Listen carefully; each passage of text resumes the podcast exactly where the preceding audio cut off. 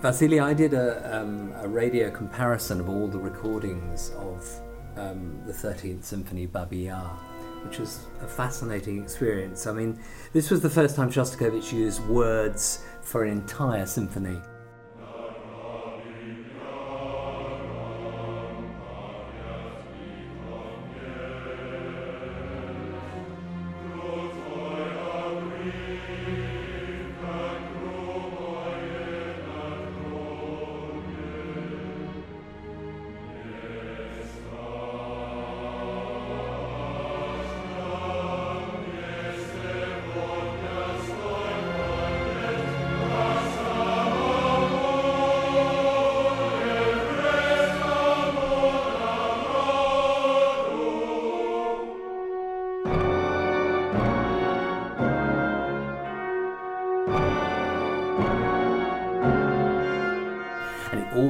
With this poem by Yevtushenko Babi Yar, which controversially suggested parallels between the massacre of 34,000 Jews in this ravine near Kiev and a growing plague of what he saw as anti Semitism in the Soviet Union.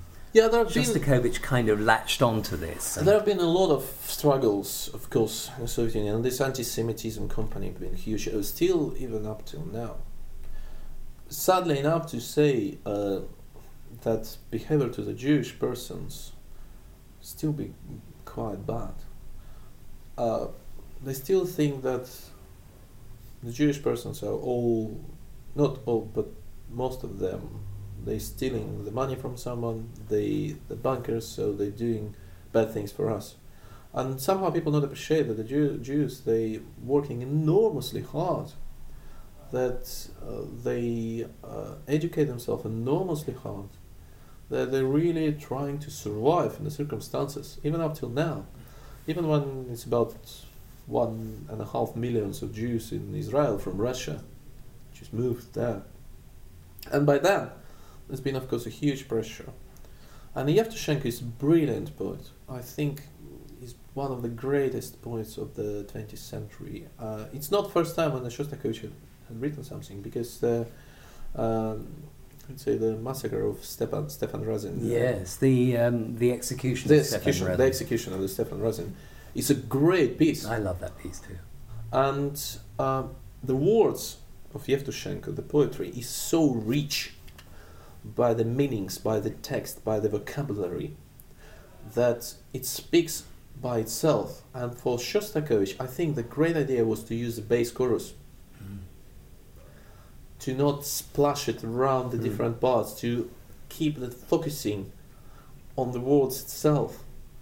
Because there's so many links with the different pieces, with different uh, styles of poetry as well, with uh, with the different happenings throughout the centuries, and uh, Shostakovich just I would say exaggerate some of it by the musical effects you know, like in the shop, for instance, with all these meanings, like uh, the tragedy on the street, and you can hear all all the things. You can see the personages. It's absolutely brilliant piece.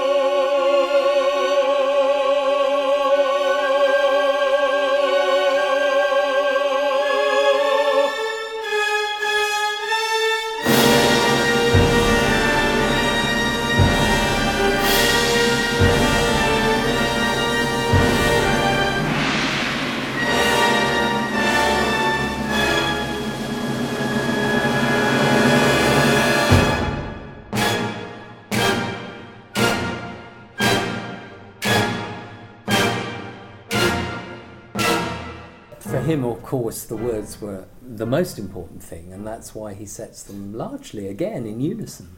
And um, to make them clear, to make them, and of course, there's a story attached to that because at the first performance, um, the words were not provided. Yeah, they've been in changed. the programs, and they'd been changed. And It's a several times actually. I'm puzzled to know why, what the authorities thought they could achieve with Hmm. that, because they were going to hear the words anyway. Well, uh, the story that Yevtushenko, uh, that's a time when uh, there have been a poetry concerts in the Soviet Union. But there have been official poets who've been allowed, like Rozhdestvensky and a few others. Hmm. And there have been dissident poets been not allowed, so they've been taken to the little clubs. And a relatively small amount of people been able to know exactly the words. So uh, there have been handwritten books, not published, but the people just made the handwriting and rewrite the book and give to the neighbors, and then how Mhm. this world been created. Yes. So probably amongst the listeners, there have been one third who barely knew the words, but the two thirds who didn't knew. In this symphony, which began with the setting of Babi Yar, which is a, a, a magnificent poem, um, but then gradually Shostakovich saw the potential of um, creating this chronicle of Soviet life, really. Um, interesting point about the use of Jewish music and Jewish folk music, which is quite a common thing, as it was in Mahler with, with Shostakovich, isn't it? And uh, uh, Shostakovich uh, had written a lot of romances on Jewish themes, Yes. uh, songs on Jewish Yes. themes, and plenty because he's been from Jewish family um, in a way. Even it's funny enough that in in the Yevtushenko text, it says that not a single drop of Jewish blood inside my blood. Yes. Yevtushenko probably haven't got any. Well, for Shostakovich, it's been Mm. his personal stuff. And he clearly can see this massacre of the Jews in Babi. He can clearly see this Anne Frank tragedy. And those stories been always into his family. His mother, in fact, she said she played a huge role in Shostakovich's life.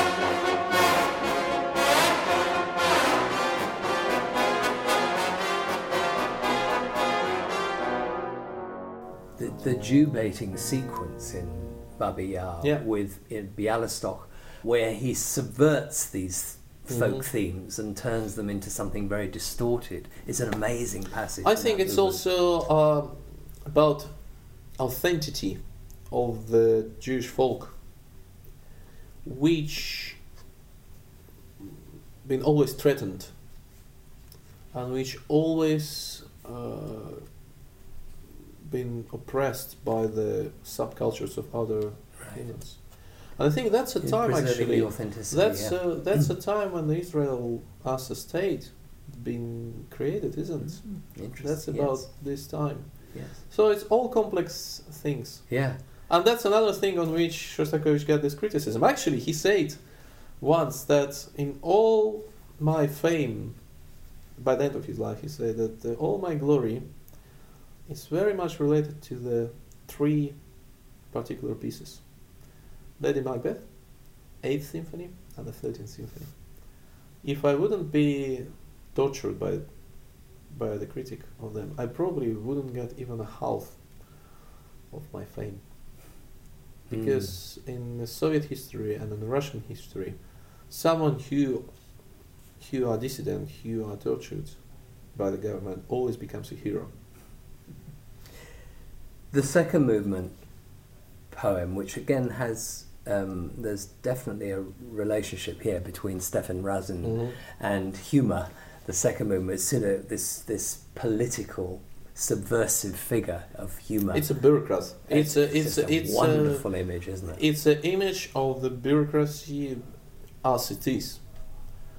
And that's what by then Shostakovich knew very well. He became by the end of the life he becomes a deputy in the in the in the Soviet parliament, who kind of I don't know how to describe this organization to be honest exactly.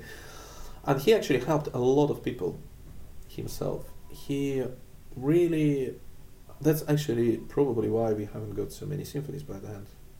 Because he'd been just too busy of helping people. They in all kind of ways. They sending him letters like, you know, we had bad heating in our houses, could you help us please with that? And then he'd been merging some other other other others. Other I didn't realise he was so active in that. He's been enormously active and in a good way. Mm. So he knew the rules by then. When he he'd been writing the thirteen, he knew how long does it takes to run up and down on the staircases, here and there, just to get one single decision. And that's what is a portrait. It's collective responsibility, Hmm. which been common thing in Russia. When the collective responsible for everything and nobody responsible for anything. Hmm. And then when you have a bureaucrat, you come to him, ask about some question, and he sent you to another bureaucrat, and this guy sent you to another, and you're going on this circle. It's Gogol, isn't it? Yeah, Um, it's proper. Um, and and also, it's probably this movement humour is probably the epitome of all this irony that he used throughout his his pieces. This is the most explicit he is about. That's the most role of direct. humour, that's the most most. direct. that's the most direct uh, irony which he has probably in the symphonies, in, in all symphonies.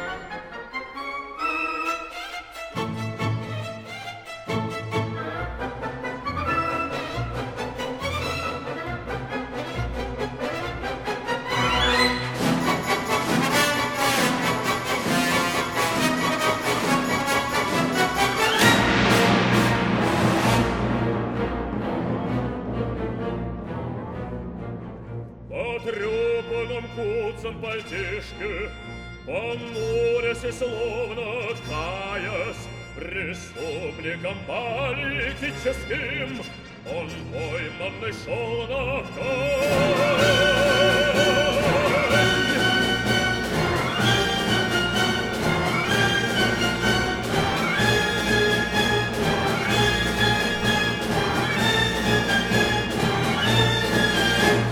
That's bri- brilliant stuff, and uh, once again, the the language, the poetry is absolutely amazing. Yes. What was that line in the the movement Fears, which, as you reflected earlier on, you know, the purge may have gone, but the the the effects Suc- of it still yes, there. Yes, exactly. Fears slithered everywhere. When we should have kept silent, they taught us to scream, and to keep silent when we should have screamed. It's, these are amazing words, aren't they? Uh, he sets them. He sets them with such um, honour. He he gets out of the way actually a lot. For me, the interesting part of it also that Yevtushenko himself, uh, uh, he wasn't repressed. Never. He he was kind of prohibited in some places, Subtle difference. but I mean, to because you know, music is music, and Shostakovich himself, he actually always admitted that it's kind of abstract art. I can write something what can be understood like that or like that. While the words, most of the time, is a direct way of information.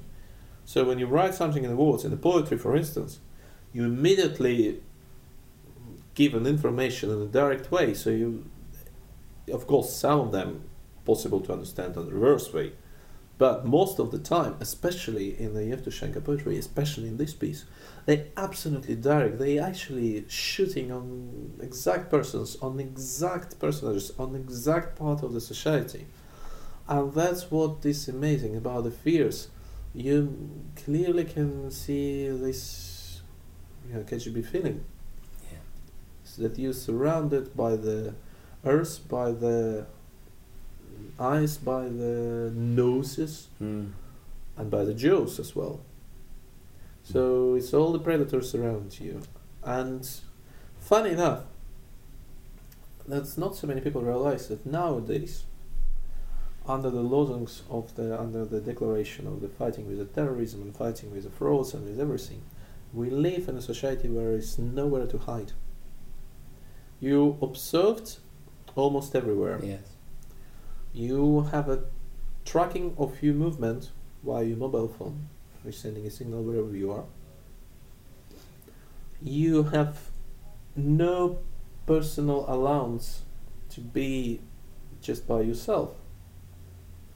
So nowadays, you can't be stopped by the policeman asking you about whatever.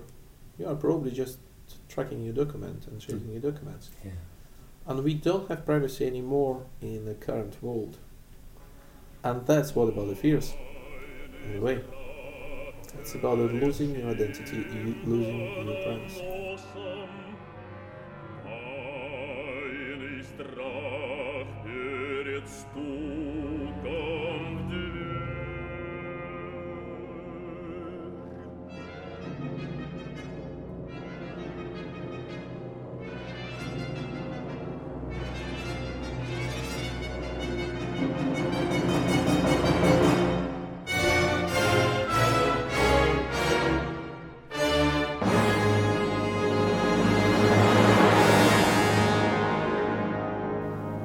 Yevtushenko was puzzled, he said, by Shostakovich's setting of the last poem, A Career, where kind of two flutes dance this little dance of the blessed spirits almost. It's Mm. beautiful. It's about Galileo and his um, predictions and foresight. Um, why do you think Yevtushenko was puzzled by it? Did he expect it to be a, a bigger setting? It's, it's a wonderful, it's, it's wonderfully understated, isn't it? Well, I think because uh, in in the text, it's once again it's in a direct way says about don't try to follow the mainstream. No, try to do something different, do something opposite, achieve your achievements, go your way. Hmm. Just try to find your own road, and that's the only way to do it, rather than follow follow someone. While in Shostakovich's usually is controversy. It says in in a in a Yevtushenko poetry, it, it gives you a feeling that that's the only way how it should be. While when you're listening especially to those two flutes, you you have doubts.